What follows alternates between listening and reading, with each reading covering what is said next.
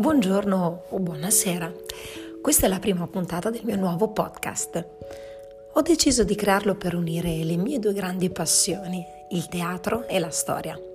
Volevo quindi fare un viaggio su un'immaginaria linea temporale e scendere ad ogni fermata per andare a curiosare nei teatri delle città e vedere il primo spettacolo che era in cartellone, anche se il cartellone in tante fermate non l'avremmo trovato. Visto che fare questo viaggio da sola mi avrebbe reso una tipa un po' strana, ho pensato di trovare una scusa per giustificare tutte le mie ricerche, tutta la mia curiosità, le mie poche ore dormite. E voi che mi ascoltate siete il mio alibi. Se siete ancora in ascolto vuol dire che mi volete seguire in questo viaggio. Allora partiamo. Siamo al punto zero, dove tutto ha inizio identificare questo punto è stato difficile per me e per tutti gli studiosi di storia del teatro, perché definire quando è iniziato il teatro implica definire che cos'è il teatro.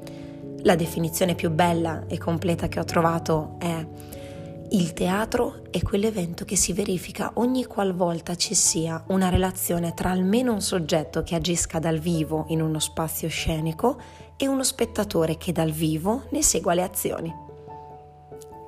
Quindi di conseguenza anche i primissimi rituali che avvenivano nelle antichissime tribù si possono considerare teatro. Ma la base storica della tradizione teatrale del nostro Occidente è localizzabile convenzionalmente nelle rappresentazioni tragiche e comiche che venivano messe in scena nel V secolo a.C. in Grecia e più precisamente ad Atene. Ed è qui allora che facciamo la prima fermata. Arrivando ad Atene nel V secolo a.C., avremmo assistito ad uno spettacolo teatrale solo in occasione delle grandi Dionisie, che si svolgevano nei mesi di marzo-aprile. Erano celebrazioni pagane, in onore appunto del dio Dionisio, e si svolgevano delle vere e proprie competizioni teatrali. Nei tre giorni dedicati alla, alle presentazioni partecipavano tre autori, ciascuno con una tetralogia composta da tre tragedie e un dramma satiresco. Ad ogni poeta era dedicato un giorno diverso e chi vinceva riceveva un premio. C'era anche una vera e propria giuria e sentite bene, andare a teatro costava pochissimo, due oboli, ed era consentito a tutti, donne, bambini, addirittura gli schiavi potevano partecipare. E per le persone più povere era previsto un contributo che gli veniva erogato per coprire il costo della giornata di lavoro persa. Ci saremmo seduti nella cavea su dei gradoni, prima di legno e poi successivamente in pietra, disposti a forma circolare, semicir- un semicerchio.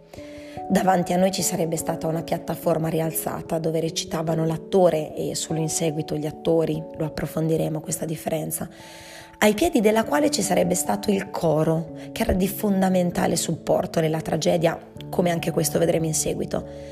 Aveva una libertà di movimento in uno spazio circolare, perché il coro non immaginiamolo come il coro di oggi che cantava solamente, no, si muoveva, ballava, dava libera espressione del proprio movimento.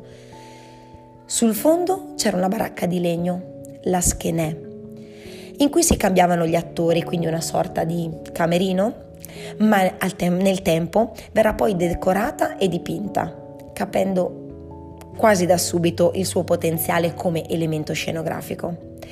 Anche la baracca diventerà un'imponente costruzione fino ai due piani, con una nuova possibilità, quella di avere cioè tre ingressi in scena e quello centrale era sempre riservato al protagonista. Negli anni verranno utilizzate anche macchine per creare effetti speciali, sì, c'erano macchine per produrre suoni e fulmini, botole da cui spettri e spiriti facevano la loro apparizione, carrucole addirittura con un gancio che serviva a sollevare ed abbassare le divinità. Si tratta però di evoluzioni che vengono nel corso degli anni. Le prime rappresentazioni le avremmo viste rappresentate a livello della strada, con attore e coro sullo stesso piano. Gli attori avevano una lunga, lunga tunica decorata per differenziarli dalle persone, diciamo, normali e per essere facilmente riconoscibili, ma erano larghe e comode per permettergli di fare tutti i movimenti che erano necessari. Portavano calzature con una base in legno che li rialzava per permettergli di essere visti sia da chi sedeva lontano, ma anche per dargli un'aria più imponente. Infatti, molto spesso, praticamente quasi sempre, erano rappresentati dei ed eroi. Ovviamente venivano usate le famose maschere, che erano fatte di stoffa gessata e avevano caratteri molto marcati che enfatizzavano e caratterizzavano le emozioni dei personaggi. Per ultimo, ma molto importante, le maschere avevano la capacità di fungere da amplificatore della voce. Sì, quasi come se fossero dei moderni microfoni. Ed è proprio da Atene, più precisamente nel 525 a.C., che nacque il primo personaggio che incontreremo in questo viaggio. Grazie per avermi ascoltato fin qui. E come scrisse Manzoni, è parsa così giusta che abbiamo pensato di metterla qui, come il sugo di tutta la storia, la quale, se non vi è dispiaciuta affatto, vogliatene bene a chi l'ha scritta e anche un pochino a chi l'ha raccomodata ma se invece fossimo riusciti ad annoiarvi, credete che non si è fatto apposta. Ci vediamo alla prossima fermata.